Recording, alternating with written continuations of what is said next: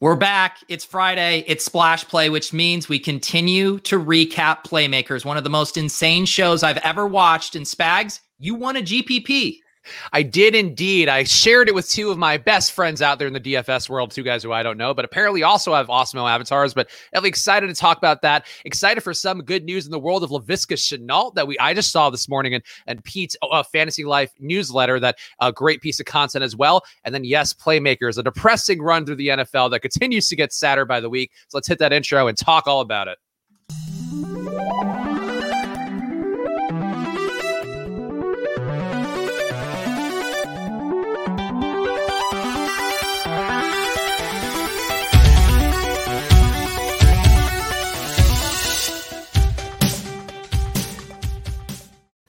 Everyone. Welcome to another edition of Splash Play, the football podcast for every game under the sun. We are here once more to talk about everything else in the world, the playmakers, everything in the world, the NFL that's come up since Memorial Day. And of course, I guess we have to talk about me a little bit today because I am Chris Spags, a man who luck boxed his way into a GPP last week. And I'm here with my newly unemployed pal, Peter Overzet. Actually, Pete, I spent some time watching some content of yours this week you and Davis Mattek breaking down your your run into self employment slash unemployment. I felt like was one of the better watches I saw this. Uh, real quick, Spags. I feel like something happened to your mic between the oh, cold open and now. It uh. How about now? There we go. Now okay, yeah. So the USB is like falling out a little bit, so that's my bad. But um, I was trying to give you praise, Pete, for your interview with Davis Mattek. Was what I was trying to do. Of course, it, and the audio going down. It's all part of my big ploy to mess with your head. Thank you. Yeah. Um, yeah, big big week. You know, you are earning salaries while playing uh, DFS while I am giving away my salaries and uh, trying to cobble it together uh, doing content. So yeah, it's uh, it's been a good week. I definitely appreciate uh, all the nice comments from people. It's it's nice to get that wind in your sails when people say, "Yes, you're headed in the right direction. Keep doing what you're doing." And uh, yeah, it's uh, it'll be a it'll be an interesting experiment. I think we got some fun stuff to hit on today. Of course, we are going to talk about uh, some of the NFL headlines going on. But I guess first, Pete, I'll throw the floor to you, or I guess I don't even know how to intro this because it's weird to talk about it in a winning a GPP, like winning any sort of money here. And it's funny because like there's obviously a lot of people who show a lot of love, people who've watched the Awesemo shows, who watch this show, you know, sending tweets in, our, in the, the Deposit Kingdom Discord, people being really nice about it there too. And it's super nice to see. But the weird thing, Pete, I will tell you, and I'm sure maybe you saw it during the NFL season when you're running hot with some of your some of your decent wins on there. I feel like that's something that you start to then get the haters who are like, oh, you're you were just lucky to hit that, or oh, like, and then there are people like who were, there was one guy on the Awesemo stream on like our mm. Wednesday morning stream, which MLB not doing as many views these days in general, just because the NBA is still going on a lot of stuff and the sport's a little bit cold, I guess. And there's some guy who chimed in like, oh, Spags sucks, and he's used the 50k to fix his teeth, and I'm like, Jesus Christ, what the like, like, I know, like, look, I had braces as a kid. I know they didn't like they didn't get everything done, but like, you know, it's it's just like wow, like the hate that comes back too. So it's just sort of an interesting thing. Like I'm pretty mellow about it, obviously, as you're going to be when you, you take down 53K. And it's for me too, just like sort of gratifying to just like push, you know, to push that boulder uphill for so long and finally take one down. But it is a weird thing where it's like, wow, like you get all the love and then you definitely get the sort of toxic hate that you'd expect from the internet. It, it is honest. Like I will never understand that concept of not being happy uh, for people when they win, yeah. especially because people who play DFS and specifically play tournaments know how hard it is to win. Like if you're a tournament player, you are trying to win one of these once a year to like support playing the rest of the year. And it is like, I, I, don't know. I feel if anyone else is a GPP player, you're like, you did it. Like that is what we all need to make this sustainable as playing. So yeah, I'm sorry that you had to deal with uh, people telling you you needed to, uh, you know, whatever. I needed, I need adult braces. Apparently, yeah. I need to get them. If we honestly an Invisalign sponsor, I'll take that too. If that's where we are in the world, but no, it's just it's one of those things where like I, at this point, I've been and same thing with UP. We've been doing internet content for so long collectively amongst ourselves that it's like you know you're just used to seeing whatever here. People are going to throw the gay slurs. We're going to do the sort of personal attacks. Nobody cares as much about a man's appearance on an online stream as another man in a YouTube chat or another or Twitch chat or whatever it may be. Uh, but I do think it's one of those things for me where it's still more positive than not, obviously. And um, and I guess to me, the main takeaway is Peter, that just that there's a lot smarter ways to play GPPs than what I've been doing for the last three years, I guess. Uh, because the way that I won this one was just me kind of changing my process around literally within the last week. I start, did something different that Wednesday and then won that Friday. And I think too, kind of benefited from it being a holiday weekend and all that. But um, yeah, I just feel like it does feel like it's sort of you do all these shows and you want to be smart enough to help people out. And I think you can sort of be a teacher or a coach, even if you don't have the massive like success that just and good luck really to win one of those kind of tournaments. But definitely feels like a credibility builder in a way that I definitely didn't have before. So, I mean, the, the big question is, uh, you know, what what are we doing with this money? Are you pulling some off the table? Are you moving up in stakes? Uh, you know, how are you playing this out? So I took uh, 40k of it out. Was planning on rolling with the 15k I had left in the account, or the 15k that was left from that a situation plus whatever else I had left in the account. And um, that's the way I'm playing it. This week has been kind of up and down. I've been maxing out uh, the NBA GPPs every day, and had two days where I lost like a grand to two grand. And you know, I'm I'm more zen about that than I think I would be certainly normally, but in general, because you sort of understand like, hey, here's the mm-hmm. bankroll I'm going with. I still have more to kind of tap into. But I've had two nights of profitability, two nights of getting sort of killed. Last night I would have won outright if Chris Paul were not uh, a decrepit piece of shit that we talk about. Uh, we talk about ageism a lot on this show, but um, in the NBA, ageism I think more prevalent than ever with that game yesterday, where he just did not have it. The shoulders all banged up and all that. But you know, like it's been, I'm going to keep doing it. I think showdowns get a little bit tougher. I think I'm going to do the the big tournament for the showdown today, and I know with those, like people have chopped up first place in those and still ended up losing money on the night. So that's where I am with it. But yeah, my thing is I would like to continue to play GPPs, and I'm also greatly, you know, concerned generally with just like the field's so sharp. You're competing against guys like Awesemo, like uh, some of the other guys in the Awesemo founding team, like Brick out there, like the guys who we know have been doing this for so long. And I think that to me is the scary part that there's really only like 30 guys 150 maxing on a given night, which is something I just didn't know either. That you're basically just competing against these guys. And yeah, like some of the other outlier lineups can win, like mine did, where I had seven lineups in that tournament that won on Friday. But like, you know, for 150 maxers, you are just competing against a smaller field than I guess I had personally realized.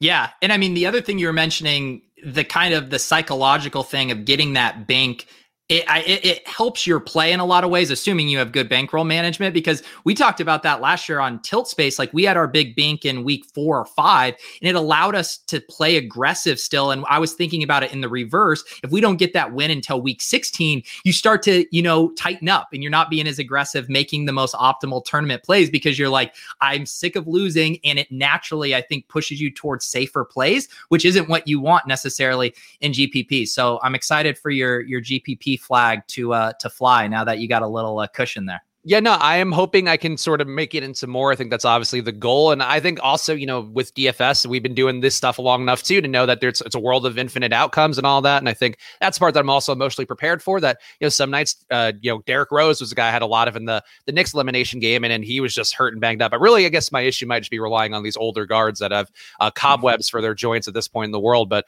um, I think really for me, that's sort of the thing that uh, playing aggressive, a good move. And and I think too, you know, trying to push your chips in on plays you believe in, not to 100% levels. That's another thing I always fucked up historically too.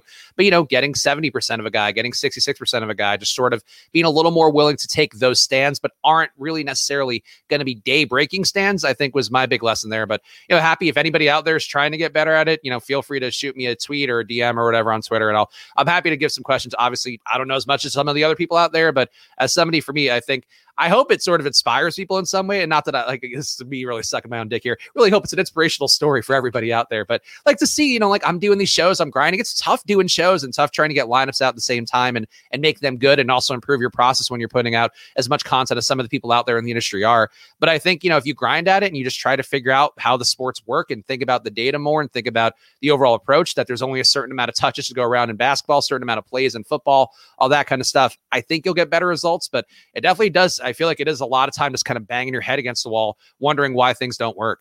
Yeah, I mean GPPs just from a, a, mental and psychological standpoint can really can really mess with you because even the best players can go months uh, without winning, and I know that is it's not the healthiest thing. No, no, I know. I've seen the depression stories, like the Condias of the world have talked about that, and I think certainly inspirational. And I do, yeah, I agree. Like if you're going to do that, you know, a have the bankroll, a uh, a have the bankroll, b have the sort of you know mental headspace to be able to sustain losses and to be able to uh, dust yourself off and get back out there, and and then you know just really being smart about it as best you can because it is at the end of the day you're competing against some of the sharpest people in the world who know sports or at least know the data behind sports as well as anybody out there. So that would be my my key thing there. And um, yeah, uh, anything else? Feel free to hit me up on Twitter, you guys at Chris Spags, and i am happy to talk about it more. But I just don't want to um, do this the grandiose. Uh, hey, here's my thoughts. The inside the DFS player studio on the show uh, for any more. So let's talk some NFL headlines. Then we'll hit playmakers. And guys, if you have not yet, follow at Splash Play Pod. We sometimes move the shows around a little bit for scheduling or just for trying to get the shows out at better times. If we're doing something like a power hour, but either way, you'll always know whenever we're going to do content at Splash Play Pod on Twitter, and then follow us on Instagram too if you are a person who wants to see whenever new episodes are out. Putting that on there too, and we'll get some more clips in the mix, I'm sure, in the coming weeks. But some headlines real fast, and I do want to talk about the Visca and Jaguar stuff because I thought that was interesting. But uh, there was some news about Aaron Rodgers this week, Pete, that uh, the the Packers moving the cap around in a way that does seem like they're just going to clear room to keep Rodgers on the team rather than cut him in whatever uh, June post designation cut that they can do to save some money. So I guess Rodgers will be a Packer, and then we're just going to drag this out to the offseason. But I don't know if you have any thoughts about it, but it just seems like one of those things that's now been downgraded to like a subplot that we're just going to find out over the course of the next few months. Yeah, I it always seemed like it was more uh smoke than fire uh with this stuff. I don't is that a phrase? Did I just make up the phrase more smoke than fire? Could you have smoke without fire? Just scratch that. But I like it. I think it worked. More smoke than fire. Maybe I kind of actually like it too. Um yeah, I, I never really bought it. It just always seemed like the most likely outcome was him staying in Green Bay uh, you know, it's just the narrative was really pushing in that direction. Like people love this thought of the quarterback who's upset with the GM and he's doing all his Jeopardy, and it just seemed like, oh, he's going to force his way out. But ultimately, uh, it's not as easy as that, and uh, and he will be coming back to Green Bay. So uh, I think I think that's the the right choice for all parties involved. And you know, I, it's still just crazy to me that Green Bay hasn't tried to make any kind of peace offerings to him, mm-hmm. you know, either behind closed doors or th- drafting more weapons for him, just as a way to patch this together. Because it still seems like they're going to go into this season with tensions between the front office, between Aaron Rodgers, and it just doesn't seem like that's a, a positive work environment, Chris. Did you see some of those tweets, by the way, about the Packers like practice that they've had where Jordan Love, like somehow was a media guy, and I guess it was an open media session, and they were like, Jordan Love was like six for 18 with two picks and like one fumble. It's like, well, how is he doing this in practice, first of all? But two picks I could see, but like a fumble, but like really does seem like there's a lot of winds blowing, like where, boy, they are going to quickly realize that uh, whatever they need to do for Aaron Rodgers, I guess, other than be nice to him and give him consultation on uh, some of their roster moves, but it does seem like they're not quite ready to transition away from him yet. Yeah, and I it's also yeah i think that's a good point. If they felt better about jordan love maybe they would be kind of pushing him out the door but yeah based on everything we've kind of heard and seen and their you know lack of interest in using him makes it seem like the team really isn't sold on jordan love being their their future there we got some other news, and I think uh, always people in the offseason dying to talk about the Jaguars. Urban Meyer, uh, this is a headline that was on ESPN. Uh, Jags coach Urban Meyer challenges wide receiver DJ Chark to be quote unquote big and strong. He says, I just didn't like his size, his strength. I just thought way, way below average, way below what we expect from our receivers. And he was told that, Meyer said. He's a big guy that played little last year, and that can't happen. Guys like Mike Thomas and Lewis Murphy are these big, strong, fast receivers. He's got to play big and strong. And then here's a follow up that I saw today today, Pete, in the Fantasy Life newsletter that people can get for themselves and should get for themselves because I think you've actually turned that into a really fun piece of content whenever it comes out, Pete. But here's the, the quote from Pete and another sub quote as well. Oh, baby, if you read the newsletter, if you read this newsletter last year, you know I'm a big Laviska Shenault stan. Quotes like these from Jags beat writer John Shipley aren't helping to reel in my enthusiasm. Shenault especially stood out. He caught everything thrown his way. He looked quick in and out of his breaks. Shenault's always looked like one of the most athletic players in the field due to his blend of size, power, and explosiveness. That was again the case on Thursday. And Pete, you have been ribbed for your Shenault takes on this show. I think in the industry too, I still see tweets sometimes talking about Visca. People people are down on him and they have to tag you or it's a subtweet. and it does seem though, if DJ Chark playing small and, and Laviska playing big and strong, maybe there is a pathway for Visca to not completely be rendered useless in this offense. Yeah, I mean, what now? Like, just even hearing you kind of set that all up and just pulling back a little bit, just realizing what a mess all of the discourse and chatter is out of Jacksonville. Like, we first had um, Urban Meyer saying he wanted to draft Kadarius Toney, and then all the Les Shenault guys were like, "Wait, why would you do that?" Kadarius Toney has a somewhat overlapping skill set with Shenault. Then there's the stuff about using ETN in the slot. Then they bring in Marvin Jones in free agency, which is concerning for DJ Chark, especially when they're saying quotes about him playing small last year. And Marvin Jones plays the same position and plays pretty big. Uh, so there's just been so many comments and stuff here. I feel like this is the like Charlie Day, you know, it's always sunny in Philadelphia corkboard gif of like trying to figure out how touches and, and targets are going to be distributed in Jacksonville this year. But yeah, I do ultimately think um, that Viska's skill set being the most versatile of all of those players um, is going to bode well for him. And I think that I think they are going to be uh, lots of ways for him to get involved. And I'm, I'm hoping that it is more as the traditional wide receiver. I don't want him to get pigeonholed in that gadget role. I'd kind of rather them have ETN do some of more of the gadget stuff, almost like a CJ Spiller back in the day, and then just let Laviska be in all the wide receiver sets. Yeah, I think there's certainly some room for him to get there. And I think, too, part of it that is something that happens a lot in the NFL or and uh, really in all the sports where a new regime comes in and all of a sudden the guys, even if it is guys who had draft capital invested in them by the old regime, like they don't matter quite as much. And DJ Chark is one of those guys who obviously Shenault is too, but but still Shenault, like if he's outplaying Chark every day or if Shenault just looks better in practice, Urban Meyer's probably going to gravitate more towards him, even though, like, I do think Visca, I think he was in a bad spot last year. They just didn't give him enough targets, enough opportunity to kind of do what he was doing pretty well. But I think Chark's also pretty good. One of those angular guys who gets open downfield, seems like kind of an Allen Robinson type, maybe even a, a Golladay type, somewhere in that range where not quite a world beater, but good enough to get contested catches and all that. Uh, but I do think if he's not bringing it in the offseason here, like there's a chance for him to lose routes, a chance for him to sort of get his role cut into with both Jones and Visca looking good, or Jones, you know, having the track record and Visca looking good. So I think there's some risk here, but I think uh, this is the most live I feel like Visca has seemed to me in this offseason where I was really worried he would kind of get the short shrift because Chark is that sort of prototypical guy. But if they think he's playing small and, and Viska's out there doing the the grinder type stuff, if he's out there outworking Tim Tebow, like there's a pathway here for him to be a stud player. Yeah, and I think ultimately too, I think all if if Trevor Lawrence is really good out of the gate, which I think is, is possible, uh, I still think that Marvin Jones, Visca, and Chark can all have solid years. Obviously, not all of them are going to be able to like crush their ADP. But the main thing is if you're not giving those touches to the Marquise Lee and Keelan Coles and of the world like they were in previous years, uh, notice how I'm not going to mention my friend Chris Conley in that group. Uh, then I think there's room for all of those guys to to put up nice fantasy seasons because they are going to be in negative game scripts. They are going to be passing a ton because I don't think they're going to be a great team. And uh, yeah, I think I think those guys can all be useful contributors. Yeah, and a competent guy throwing him the ball too. I think for whatever you could say about Trevor Lawrence, maybe not having the same fantasy upside as some of the other QBs in the draft. Like he's going to get the ball where it needs to go. He's going to make the right reads for the most part. He's going to be a little bit mobile, but not too mobile to hurt the overall opportunity for the offense. So, uh, yeah, I think it's interesting team to watch, and certainly one we'll be talking a lot about here as we fill some time here uh, throughout the whole summer. But it's that time of the week, guys, where we have to talk ESPN Playmakers episode four. Uh, so hit that like button if you can, and of course subscribe to the channel if you are new to our Playmakers journey. Uh, we've also put together a playlist on the Splash Splash Play YouTube channel, uh, which has them all lined up there. So you just have to skip to the episode start time. But I want to make sure there's a way for people to, to track us on this journey here. And it is quite the journey with the choice part two this week, episode where I don't, I don't know if you caught this in the intro, Pete, because it was sort of like subliminal messaging almost that they are back at the club. Yes. And then they write the words girls boys club flashing on the screen like we're being programmed. And that I know they do some weird things in the intro, Pete, but that was weird even by the standards we've had thus far for playmakers. You know what? I have to admit, I uh, I did not catch that girls boys thing. I had already started taking a note uh, about how hilarious it was that we're immediately opening up in the club again, and apparently the entire team is at the club as well, like the same club. Uh, nice team bonding there, but yeah, I, I missed that man. I wasn't as as dialed in.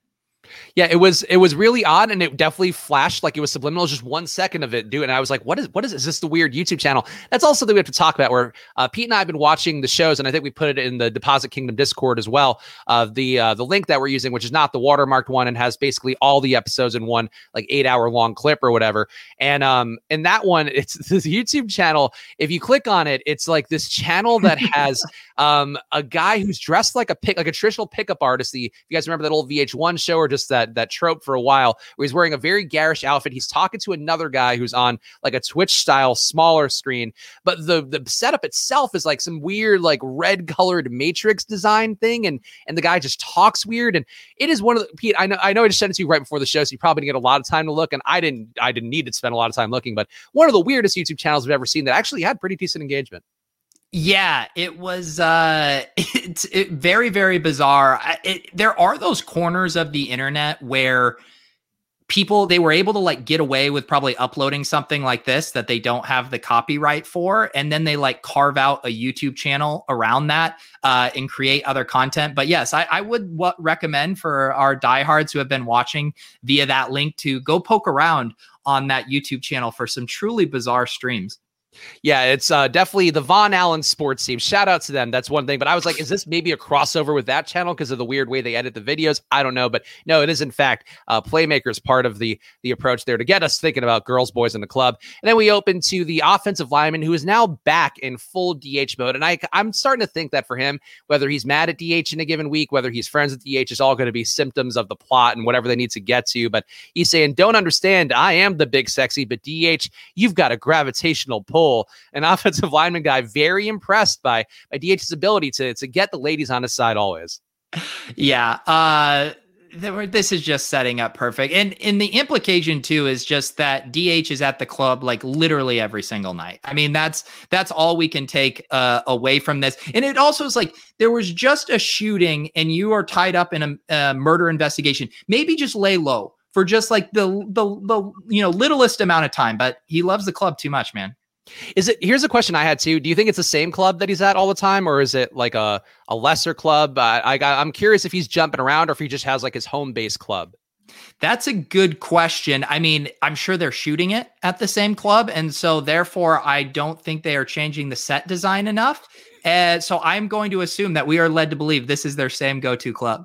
Okay. I like DH being a regular. The owner, Mr. Wilbanks, calls a new witness in the nightclub shooting, uh, who is in fact the girl he was banging. DH was banging in the bathroom, not the owner, has emerged. And uh, Wilbanks implies that he is an idiot for not thinking, but DH still is lying to his friend, says that this is a girl who just wants to get her name in the papers and is going to be a key plot point throughout the episode, Pete. But I do feel like right away, DH's ability just to continue to lie at every possible turn is almost impressive, but really more sociopathic than anything. My favorite line here is when the friend is trying to figure out why Wilbanks, you know, wants to have him come in to talk to him. And he goes, he's going to make you sweat it out for hot dogging it. And I was like, you know, actually, it might be about being involved with a murder investigation. that that might actually be the reason why, and not you hot dogging it on the field. I think as football guys, we can agree equal amounts of crime committed in both those parts, where you're you're not protecting the ball, you're committing a murder, or uh, lying to police about a murder at a club. Same thing, I think, for football guys. Eric Olczyk can't remember a girl at the club, but it's unclear if it's a girl. I guess to me at this point, it was unclear if it's a girl that he banged before or just a girl that he met. And either way, the girl is also a plot device to reveal that Olczyk's dad is dad is interviewing for a job as a college defensive coordinator. And uh, this is a plot point, Pete, that also takes very depressing turns throughout the course of the show. But um, I did feel like the girl here I think believable enough, but also very spastic in a way where she's not the kind of girl I feel like Olczyk would naturally gravitate towards. I'm so glad you say plot device because every single scene she's in feels so contrived, mm-hmm. all to just facilitate this this scene with his dad. Uh, to and there was another really funny part of that when Olczyk in the club with uh, I don't believe this is how voicemails work, but he went to check his voicemail with no new voicemail. So no missed calls, nothing. He's like, maybe I'll just check my voicemail and there'll be something there despite not having any missed calls. I was like, what the hell? It was like 2003 though. And I think at that point, that's when you like hold the one button to call your voicemail. Okay. And then maybe if you're like in a place where you don't get reception. So I think that could just be much like the non, uh, the ex- complete lack of willingness to have a split backfield in the NFL. Like that's one of those things that probably just, just changed with the course of time. Oh, you're right. You're right. Maybe maybe that was uh, closer to reality than I'm giving them credit for. And then DH is in a pimp hat being told that he committed a class three felony if he lied to protect his friend. He's in Wilbanks' office. Wilbanks has gotten him a top defense lawyer, but DH doesn't think he needs one. And um, I think this is one where DH, you know, even if you're a guy, I get DH from the streets and all that. He thinks that he can handle it himself, and he does end up, you know, handling it himself. So to his credit, uh, I guess more power to him. But I do feel like if somebody gives me a top defense lawyer and I'm in a situation like this, like I'm going to generally accept it for the most part. Yeah, that it, it is the other thing of uh okay, so the the the setup premise is you are involved in a murder investigation. He goes, I don't need a lawyer. that's that's his yeah. immediate response. Normally, even some of these guys who are guilty, what's the first thing they say? They go, I need a lawyer because they know this is their what. But DH right away says, I do not need a lawyer. And also going back to the hat thing, the the way they shot that too, because you immediately notice, oh my God, this hat is so ridiculous. But they do like a zoom in as he takes it off at the meeting. Like they really wanted you to know, hey, check out this hat DH is wearing right now. I do like though that he's like going straight from the club to a meeting and he just keeps his pimp hat on. And I do feel like it's un- unquestionably too, like I, I feel like we say the word pimp hat and it might sound like an exaggeration. That electric blue uh, hat with a bill was unquestionably from a, a pimp collection somewhere. I think I find it hard to believe. Uh, the depressing journey of Leon continues with his wife wanting to be in counseling. He doesn't want to do it. Olczyk visits, notices the wife's hand. It says, You look like you went a couple rounds with one of them lady boxers. Then he's just throwing punches around in the air for some reason, but eventually comes back around to feeling perturbed by her general depression and his domestic violence sixth sense is strong. And I feel like this is a spot here, obviously foreshadowing the end of the episode where things do uh, sort of move in that direction. But but old I, you know, I do have to say, like, even though he's still kind of a lunkhead with throwing air punches in a spot where there might have been some domestic violence committed, I, I do think that overall, Olczyk, uh, very savvy and really one of the highest EQ guys on the thing. He knows everybody's emotions at any given time.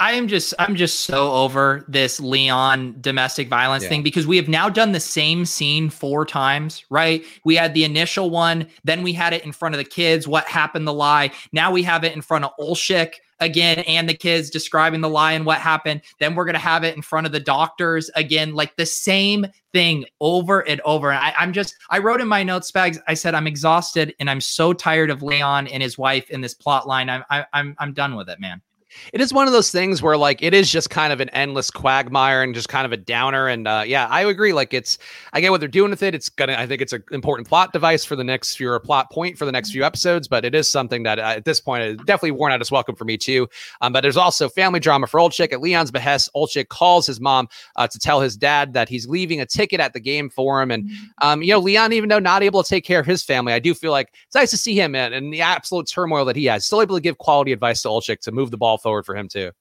Yeah, and then it, later in the episode, when Olczyk is kind of venting to Leon about what's going on with his dad, and Leon can even can barely be bothered, you know. And this this friendship is just such a one way street. You know, Olczyk's always there to like listen as an active listener. And the second Olczyk has some problem, Leon's like, "Nah, I just got to get out of here." Like, what you, what did you expect your dad to do? Just give him a ticket to the game and it'll be fine. So I'm worried about this friendship, man.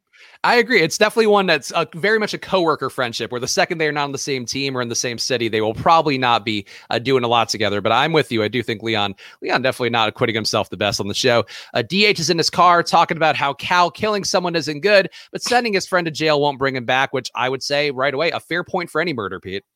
Yeah, and also another one of these all-time uh, not self-aware DH quotes here. This is the voiceover. Uh, Cal killed someone. Dot dot dot. I'm not saying it's okay, dot, dot, dot, but sending someone to jail just isn't going to bring him back. I mean, just the, he goes, it, what's done is done, man. He murdered him. Nothing's going to change. So why don't we just let him off the hook?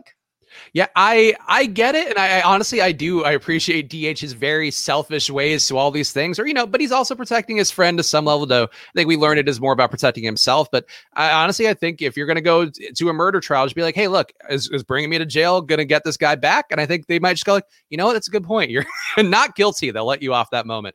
Um, he wants the bathroom girl to lie to the cops about how she was going to bang both him and Cal, and then she offers her 5K up front and then 5K after she goes to the police about it. He swears that Cal was not the shooter. And, and the girl to her credit, like she's going to take the money, but uh, she does uh, sort of care more about not being an accessory to an actual murderer. And then I, I guess I appreciate her flexibility on the subject. 10K willing to talk about uh, having fictional threesomes with both DH and his Cal Cal.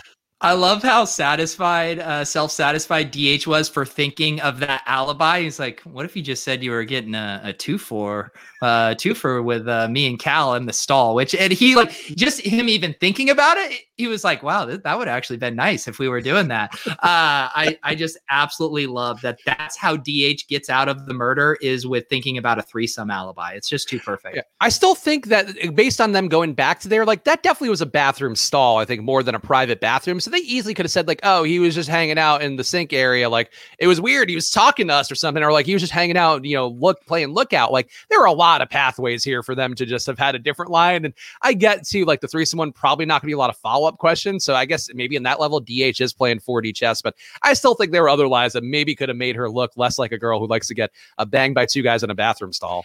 Yeah, that it's the whole thing. I mean, it would not be a stretch of the imagination to say one of my henchmen just is chilling watching guard while I hook up with a girl in the stall. Like that would that would check out for me. But no, he either has to be in there with a threesome or he was committing murder. Those are the only two options.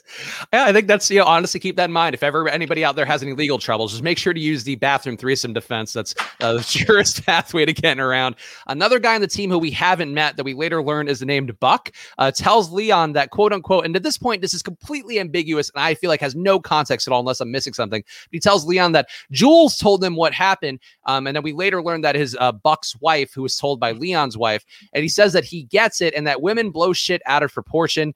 And um, it was just a weird scene. And then Leon goes to the coach's office, and Wilbanks is telling DH that the girl recanted her statement, and the coach is going to bench Leon for DH to avoid the optics of looking uh, looking like he was going to be benched for the murder situation. And um, I guess really my takeaway with that was that seems like a split committee backfield would have helped out a lot again in this situation. And also, I don't like them introducing this character and expecting us to know a lot of things when there was no context given at all. Yeah, this is just another one of Leon's classic temper tantrums. I like how he has no concern about one of his teammates being involved in a murder investigation. He's just mad that he's not actually going to miss a game where he could get the full 20 touches to himself. I mean, it's just, it's really selfish behavior here by Leon. Yeah, and Leon still, even when it comes from the good place of like DH blew that last game, like unequivocally blew that last game, it's still about benefiting Leon. And it's just one of those dudes where Leon, I felt like the first time I watched was like, oh, Leon, man, sympathetic character. And then just watching it again now, it's like, boy, Leon, you are just a fucking shithead at every turn. Uh, we initially don't see a single second of the game, but a post game speech tells us that that was the quote unquote best 60 minutes of the year. And uh, DH's abused lineman guy gets the game ball for dominating the opposing team's all pro D lineman. Then we see some highlights of that. Then DH also gets a game mm-hmm. ball, which to me is not how game balls work. I think there's only one game ball to go around. But DH also gets a game ball for 120 yards on 19 carries and a TD. Another great fantasy day. And then coach yells, bring in the press like a celebratory call to arms. and I just, this whole scene, Pete, I just feel like, a like they play their best game. They don't show us anything. It's just also a all about DH. The McConnell is is the quarterback even a factor at all this week? He's in the scene, I think, at the club, but doesn't do anything. It's just uh, this show, man. it's not a football show, really, dude. And I was like, okay, we're gonna give the game ball to a lineman again because this show continues and absolutely refuses to acknowledge the existence of a pass catcher in the game of football. I mean, they they, they were featuring kickers, linemen, anyone other than a wide receiver. Uh, I thought another thing that was funny was just Leon being fully dressed while everyone else was still in pads. I actually would have liked to have seen that scene of him just getting dressed while everyone else is uh, is talking over there. He is he is truly over it, man. He's he's checked out. He's also got like he kind of dresses like the Rock more than I feel like he should like the like the Rock in like the '90s, like where he's wearing the like the open button like silk shirts and whatever. And again, Leon just a lot of unlikable things, and he he is no Rock. I'll say that. Uh, DH talks to the media, implies this is all a plot to bring a wealthy black man down, and then the abused lineman bro uh, chimes in on DH's innocence to the media. And again, this lineman guy, I feel like I guess out of all the characters, we could sort of talk about this maybe at the end of the show, but out of all the sympathetic characters, I feel like lineman guy, just the Stockholm syndrome he goes through every time, the the yo-yoing back and forth where DH screws him over, then he kind of wins him back, then he screws him over. Like it's so sad. I feel like he might be the most sympathetic character in the show to me. Yeah. Also, one of one of the questions the reporters asked. So we we literally just heard he rushed for 120 yards on 19 carries and a touchdown. And the first question the reporter asked is, "Would you say the incident was a distraction?" Isn't that the question you ask if he flopped? But he just yeah. had a great game. So I think it's pretty clear the incident was not a distraction for DH on the field today. Yeah, and they had the best 60 minutes of the year, apparently, according yeah. to the coach. So yeah, just it does seem like an odd time to do it. I, I feel like you, she could have asked, like, hey, is that extra motivation for you, maybe? But uh, I don't know. It, I agree that is a bad reporting there. Maybe honestly, maybe that's a sex reporter, and she's just she's too busy trying to bang other athletes to have the time to get her questions right. Uh, Olczyk finds that his dad never took the ticket uh, took the ticket for the game. The girl who Olczyk didn't remember agrees to go get dinner with him in the same uh, process here. She's everywhere uh, really at this point. and then she tells Olczyk that his dad didn't get the job, but she does have Olczyk call his boss to make the sales pitch for his dad because Olczyk points out that his dad's defense is more complicated than I guess they thought it was, and and um, honestly, I do feel like all the history here, all the bad things with Olczyk, he did the right thing here. Like he did a nice thing for his dad, a dad who clearly he has a lot of issues with, and and this girl too, very convenient plot device as well, as well as a nice lady.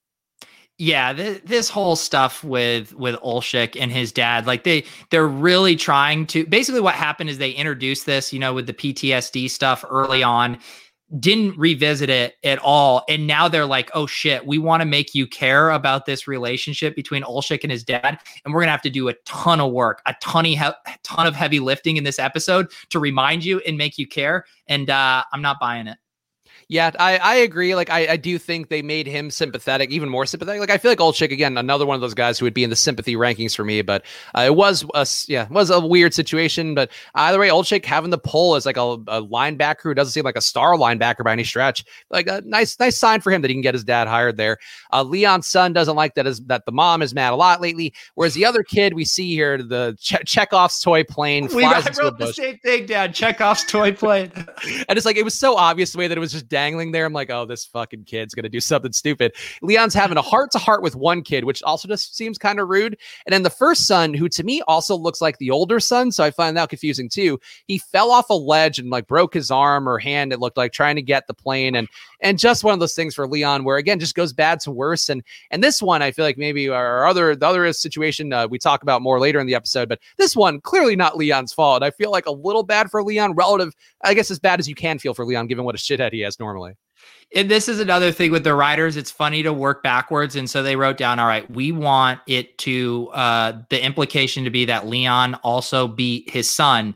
And then it all starts with a paper plane getting thrown into the other yard and we do this full close up on this and there's no context for about two minutes. Like normally the chekhov's thing like you let it breathe a little bit you know come back to it right away but it was like shit, we know everyone is so confused why we showed this. Quick, quick, we got to tell them why within one minute.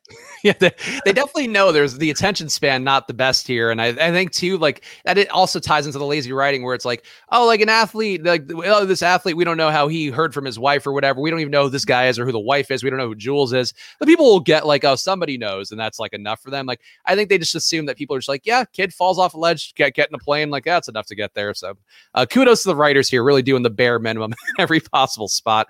Um, we do have a chat here from Lou pointing out was Olczyk yeah. not expecting his dad when the girl came over? The candles were funny. Um, so no, I, this is what I thought. It was the dad showed up unannounced, which just you know their relationship because he got the new defensive coordinator job, and I guess the dad. Uh, I think this is sort of me reading the tea leaves of the motivation and all that, but I think the dad didn't want to be seen unless he had the job because he was ashamed of being fired and and clearly was lying about that. Um, as he does in the scene here, lies about leaving his old job. Olczyk offers him left leftover Chinese because he has dinner with the girlfriend. And I thought that the logical assumption was that, yeah, let's just all get dinner together. And then that ends up happening, Pete. And we, I don't want to get to that full part yet, but um, the dad's showing up unannounced, like weird move, but it's a weird relationship. So I'm kind of willing to allow it.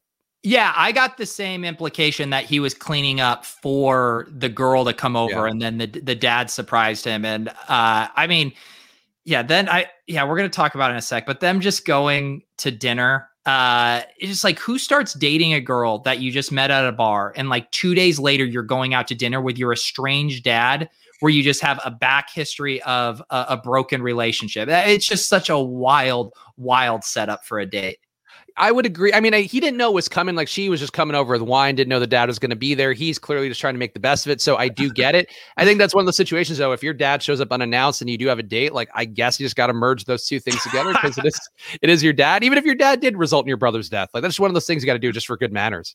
Uh, yeah. Also, another food thing I didn't want to pass over. Uh, I also love Leon's other kid uh, saying, "Mom's making casserole, but I want pizza tonight." I thought that was a great line. I look like the kid knows the, the right strings to pull, and I would agree. Casserole clearly uh, far distant behind pizza, so good for him. And and, and that other the same kid. There's this shot when they're in the hospital, you know, and his brother is getting looked at, and he is blowing up one of the surgical gloves, so it looks like a balloon thing. I was like, that's actually good, good screen directing there. He's just having a good time, which is yeah. which honestly we need in the show. That's cripplingly depressing, including the scene where the doctors eye up Leon, the boy's injury, and the mom's injured arm and mouth, and it's starting to look a lot like a domestic viol- a domestic violence situation. When um, I will jump back to that in a second. But Olczyk back to his dinner because again, this is what Playmakers does. We're just all over the place, jumping from scene to scene. Olczyk has dinner with the girl and his dad, and they're having a great time until the dad refers to the nickname of Little O that Olczyk had, and then the girl assumes that Big O must have been the dad, and no, it is in fact Olczyk's dead brother Greg, uh, who died because the dad uh, basically coached him up while he was dying of heat stroke. So tough situation. Uh, the dad then somehow finds out that Olczyk called the AD on his behalf because of this girl. So this girl's helping and hurting equally, and then that the girl also works with him, and he's somehow offended or hurt. And then Olczyk chases after the dad. The dad won't talk to him and says there's nothing to talk about as Olczyk wants to talk. So Pete, a lot to process in the scene, but definitely a scene that uh, I feel like the girl made some mistakes here, but the dad's just so prideful. And I get that's the thing of it all. He's a football coach. Football guys are prideful. It's kind of the lesson of the show, I feel like more than anything. But the dad's just uh, the ego on him. You're fired, man. You got a college job. You're a college DC. Like, just be happy with whatever the gift horse gave you.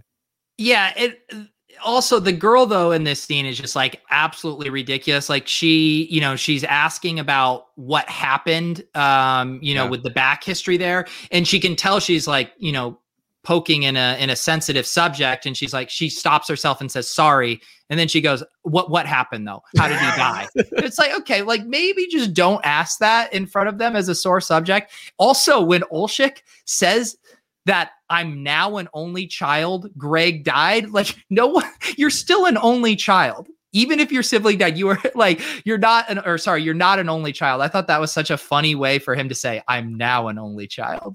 Yeah, I don't think that's something that you'd say, but I guess given the dad's history and willing lack of willingness to accept accountability, like maybe he's doing that as some sort of subconscious dig. I don't want to get to the therapy of Olczyk enough, but um, I do feel like, yeah, I don't know. It is weird. The whole situation's weird. And this girl's, I think the girl too, like I could sort of buy her being nosy because she's just so weird throughout the rest of the show too, where like the remember remember like oh do you remember me? And then the other stuff with it too that like she just kind of seems like oh, like a little on the spectrum maybe just not not getting how human contact works as much. So I, I think to me that that's i'm willing to allow her having no senses for that one. But the dad refuses to back off his lie of being courted even though he got the job. He doesn't want to face any bad things. That was another weird one where the dad insists that he's being put up in the hilton and insists that he's being flown around. It's just like like clearly the guy knows like at a certain point you just drop the facade I mean, am, I like uh, my level? Like, I actually found myself, quote unquote, caring about the DH plot and the murder. Like, it, it's relatively engaging, but I just could give zero shits about this dad and his trying to get the job and the contrived getting the girlfriend in there to facilitate this conversation. It, it just seems so lazy. Yeah, I would agree. And then Olczyk says you already lost one son, you just lost another, which is a real it's a real fucking stinging barb. And then the dad like that hits home with the dad because I guess the dad only relates to, to the emotional violence that was thrown there. And then the dad like takes two steps towards Olczyk and then can't, uh, and then sees a cab coming. I guess really if the cab didn't come, maybe he would have walked towards him, but then he decides to take the cab instead. And then they also weirdly zoom in on Olczyk only wearing socks outside and his feet are wet in the rain. I was like, that's a weird way to end the scene. It's just like, oh yeah, Olczyk also has wet feet, but um, I don't know, just just another downer scene. This this episode to me really like you know sad situations with families. I don't know, it just got to me more. I'm just like, God, just everything here is just really fucking depressing. I know because it used to just be like Leon arguing with his wife was like the one main downer, and now it's like every plot is just this super depressing. Everyone's hitting their rock bottom now. Yeah, and then uh, back, we're back at DH. Speaking of rock bottom, back at DH's preferred club, or I guess it's the same club. Cal confesses to killing the guy to the Stockholm Syndrome lineman and says that he's always accused of things that he didn't do. Like I, I, would say, first of all, this is not how criminal conspiracy works, where you got through. You don't start, start telling everybody, like, hey, by the way, DH mm-hmm. lied for me and we really got away with this one. But also, like, if he's always accused of things he didn't do, this is one he did do. So I don't know if he thought this is some sort of make good situation, but he was like way too proud bragging about this one to the lineman guy. And I just don't like Cal, a hardened street criminal. I feel like you don't talk that much when you're a guy like Cal. Yeah, no, uh, it, I'm starting to think that uh, DH isn't hanging out with the the smartest of acquaintances here. Uh, these guys can't tell if they uh if they're happy about it, if they're mad, if they want to run, if they want to be framed, if someone else should be framed. It's it's truly a mess. They need to just go back to playing video games, I think. That's true. Yeah, ever since that console left the house, things have been downhill. lineman guy is not happy about the situation. He confronts DH, doesn't know how DH can live with himself. Then DH tells Cal to maybe stop bragging about covering for him. He wants Cal to turn himself in because ESPN's covering it as though DH is involved. And like I DH very inconsistent here. Like now is the time you're going to turn. I get everything's adding up here. People right. still think he did it and all that, but I, I, just, I, I, the show just doesn't make sense. The human logic to it all. Sometimes, like I like the show still. It's enjoyable. It's clearly a fucking clusterfuck most weeks, but I just like what is going on with DH. It, it's almost like he just wants to be contrarian in every single situation. So there's no consistency. Like with Wilbanks, he's like, Cal, Cal kid someone, who cares? Like, I don't need a lawyer. And then he's over with these guys being like, no, you got to lie for me. You got to do that. I think he just likes arguing with everybody. He's just a problem child. He just loves the drama, just classic yeah. reality TV DH. Uh, Cal brings up some situation too. This is an ambiguous one, but brings up a situation where DH paid off a girl two years ago for some sort of violent but not arrest worthy situation. And I don't know what that was either. I, I, don't know if that's foreshadowing for a girl maybe we're going to see coming up in the next uh, couple scenes, but it does feel like DH uh, not only disreputable in terms of as a source for criminal investigations, but I guess also doing some shady things. I feel like it might just be like a, a baby out of wedlock or something. But if Cal's bringing that up, that doesn't really make sense either. No, it uh it absolutely doesn't. And then wait, was this the scene with the girl or did that come later? Oh, did I um blah, blah, blah, I might have skipped that somewhere in here. Uh let's oh, see. Oh no. Yeah, because yeah, it must have been before. Wait, no. Hmm. Okay, yeah, which she's like walking on the street, right? And he or am I yeah, thinking we, we had that one, but then there's the other one where they're at the club. They're at the they, club and he does the vodka shot in like the middle of the day, presumably. Yeah, I thought I wrote this down. I, I must have been earlier, but yeah. So that at some point, then DH is doing shots at the club. The girl gives the money back, and they've arrested the other guy. And she's like, she's so relieved that she didn't uh didn't uh, quit or didn't get an innocent man in jail like Cal that she gives the money back. And I got to say for her though, like that was a nice move to give the money back. I still would have kept the money, honestly.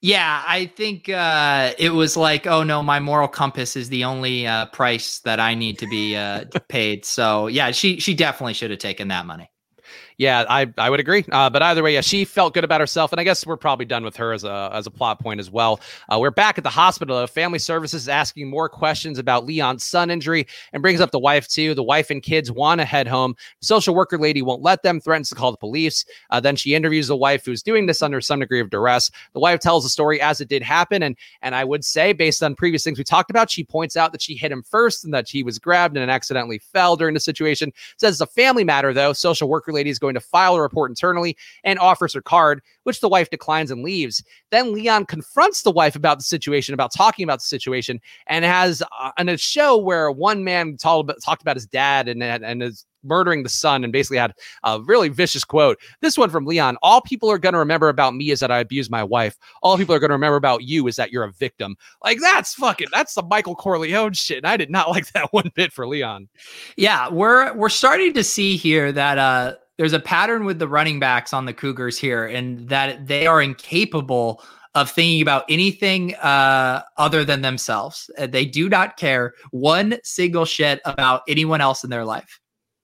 Yeah, I would agree. And I just, I think too, the thing that really stuck out for me is that like he could have just been like, hey, like, I know you told them, like, I'm like, I'm sorry. Like, we got to, like, he could have been heartfelt. He could have done this a million different ways. And instead, he handled it the one possible way that's only to ratchet her up further and make this a bigger deal. And it's just like Leon is such a self saboteur that, like, I, it's it's just frustrating. Like, it's just frustrating, and he just I want. I, I don't think Leon's a good guy, but I don't think he's as bad of a guy as these situations he continues to put himself in lead me to believe. It's like that meme too, uh, the one where it's like, you know, men will do XXX uh, except go to therapy. It's like Leon, he's like, I'll do anything to save my marriage except going to therapy the one thing you asked me to do to save my marriage. It's just like so absurd. That is that is a fair point and one maybe to keep in mind for all of us out there when we when our, our girlfriend or wives accidentally fly down flights of stairs or just in general i'd say probably better.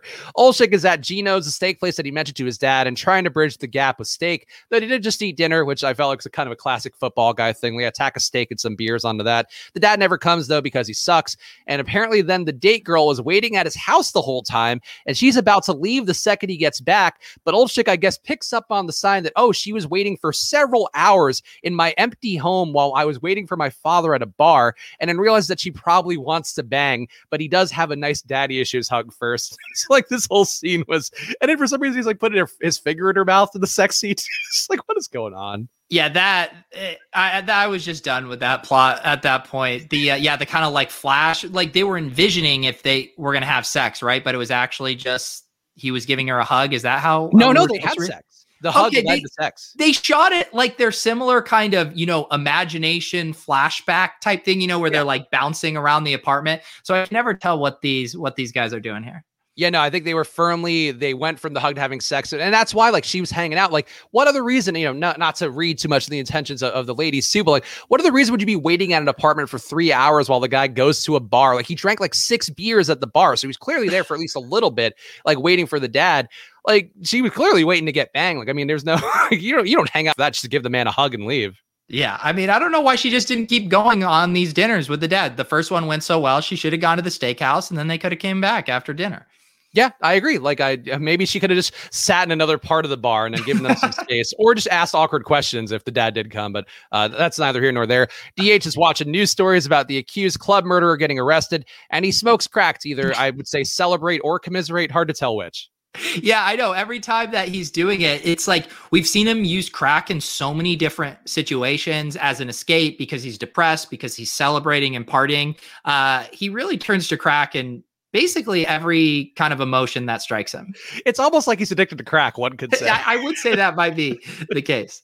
Leon's wife at the end of the episode then calls Olczyk to tell her to reference the earlier conversation they had, and he she tells him that she's not fine. And then we end the episode, and again, if Leon just hadn't given the Michael Corleone speech to her, I do think that this all kind of blows over and Leon can maybe start to move on with his life. And instead, now clearly Olczyk is going to be the one and have a moral conundrum to uh, whether he rats out his friend or not. And I have to think he's going to err on the side of ratting out uh, his his work friend.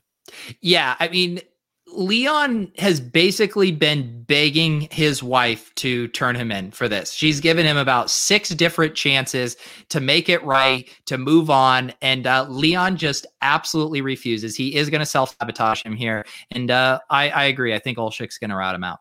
Yeah, so that's that's how we end it. We'll we'll episode five coming up next week. We got some awards to give out for the episode now. Who has the most fantasy upside? I like I feel like we should have to give this a DH every week. He's got great results. He's putting up fantastic numbers no matter what situation. Even when he's fumbling, he's still having mostly good days. So it's DH, but also I'm intrigued by who Buck was, the guy who told Leon about his wife mentioning the domestic violence thing. Like maybe that guy's a wide receiver. I don't know. like I'm intrigued by him, but it's clearly DH. Yeah, it, it's. I mean, this segment is or this question or award is is silly. It's just DH every week. He's the only one. We at least we got another stat line for him. We know he's getting these 20 touches a game. Just continues to crush efficiency. Knows for the end zone. I mean, he's a plug and play running back. Yeah, he's working it out. Most unrealistic moment of the episode. Um, I honestly, the girl giving the money back, I think probably has to be it yeah, I mean, with with playmakers, you there's a case for like 10 moments. One that I didn't mention that I will put for this. So they call uh DH at the club. It's like one in the morning. Wilbanks is in a tuxedo from like some some event, and they all decide to rendezvous at some boardroom at the you know team's facilities at like 1 a.m. to have this conversation. That that's not happening in real life. I agree. You know, honestly, though, Wilbanks, I got to respect keeping the tux on. I would at least loosen the tie, but no, he's he's all about business. That's why he's an NFL owner, and I'm just here uh, doing this every day. Moment that made the NFL most mad. I'm gonna say DH paying people to lie and generally setting up a criminal conspiracy. I feel like for them, probably not big fans of that generally. Yeah, I think uh, I would say it's just the usual stuff: domestic violence and crack uh, are the things that are going to make the NFL most mad. So I think they're saying like, can we wrap up domestic violence plotline? I mean, I'm begging you. And Playmaker says, hold my beer. It's actually going to be the cliffhanger for this episode. The moment that makes the NFL most happy, I think, giving the game ball to the offensive lineman. I feel like they're they're excited to see him doing great protection of the QB. Excited to see him doing that. I feel like it's either that or the moment where Leon greets the guy Buck, who's about to tell him about the domestic violence thing, and they're just exchanging a really long high five, where it's like three high fives in one. I feel like it's one of those two things. But besides that, I don't think a lot that's going to make the NFL very happy here. Yeah, no, I I don't think so either. Um, happiest scene Goodness. Uh, I think I think maybe just again Olczyk uh, lending his ear to Leon. You know, just this idea of teammates bonding, all the all the players at the club together too. I mean, I think that actually, you know, most of these guys, it's just a couple of them, but to have the whole team there, I think would I think that would bring a tear to Roger Goodell's eyes. Actually, thinking about it now, if they all went to the same club and this is a club that DH was just a part of a shooting at, that's an outrageous move. Yes, it again it makes zero sense that they would all be back there. Like that would you would think they would be absolutely blackballed uh to going there. Instead, the club's like, yeah, come on back. Oh, you didn't shoot that guy. No big deal. We love your money. So please keep coming. Asshole of the episode, Olczyk's dad, I think. And Leon's always in the hunt here, but we don't get enough Olczyk's dad. Just too prideful. Like, you know, Leon's generally going to be a shithead every week. Olczyk's dad, though, I think a special brand of asshole this week. So to me, he would be the asshole of the episode. I'm going way off the board for asshole of the episode. Another moment uh, I wanted to mention earlier. Doctor walks in just so happy with himself for this joke. Says congratulations you broke your arm. Uh he just thought that was just like such a funny joke. Uh and i that that kind of like i'm the fun smarmy doctor thing total asshole move. He's my asshole of the episode All right, I, I like it. I like you going off the board of that. Cool, cool, cool bro moment of the episode. I guess probably not going to be that doctor. Um, cool bro moment. I'm going to say, man, that's there. I, I feel like it's probably the lineman just popping up DH, chiming in with the media. Nobody asked him to to give his support for DH, and instead now he's going to look uh, guilty by association because of that situation. Another bad uh, one for him. But again, he just continues to be a nice guy. Other than that one time he tore up the entire locker room and broke everything. So I feel like the offensive lineman probably probably always the cool bro, but I think this one especially is the cool bro moment. I think the cool bro moment has to go to DH when he thinks of his uh, threesome alibi. So like, what if you just tell him you were getting a twofer in there with uh, with me and Cal? Uh, that was that was a very cool bro moment for me. You know, that's fair. I think also uh, secondary honorable mention cool bro moment. That kid getting pizza instead of casserole. I feel like that was that was Leon being a cool bro for one time. Uh, though honestly, did he even get the pizza because they went to the hospital? Maybe not. That kid might have gotten screwed. Yeah, I, I'm not sure about it. I mean, they got to imagine they're getting that kid pizza after all they've been through. I, I hope so. Teammate bonding of the episode, I, I guess then the offensive lineman lying for DH. And uh, to me, it all comes back to the offensive lineman. And I guess maybe to the whatever the guy Buck was, whether he was a wide receiver, defensive back, um, him telling Leon about, like, oh, yeah, like, don't worry. I know about your domestic violence it's okay. Women be making shit or whatever the fuck he said. He said it in some way that was like, okay, Buck, we, we get where you're coming from. I feel like that's probably nice teammate bonding, not NFL friendly teammate bonding, but I feel like, hey, I'm there for you in your times where maybe you committed a domestic violence situation. That's that's quality teammate support. Yeah, I mean, as we said, being at the club all together, pretty good bonding. But I yeah. would say just in the locker room, they finally got the win. Everyone's happy. We got two different game balls here. Uh, the offensive line and, and, DH getting it here. Uh, I thought the bonding was pretty strong there. They needed some wind in their sails for this postseason push. Best Actor award for the episode. I think, I don't know if this is going to be controversial because I don't know if he actually is a good actor, but I do think Olczyk plays like the abused puppy dog. Like, even though like I'm a big tough guy, but also like I'm going through a tough time and like I'm vulnerable and I'm willing to be vulnerable and I'm also willing to like act upon these things I'm getting from therapy and all that.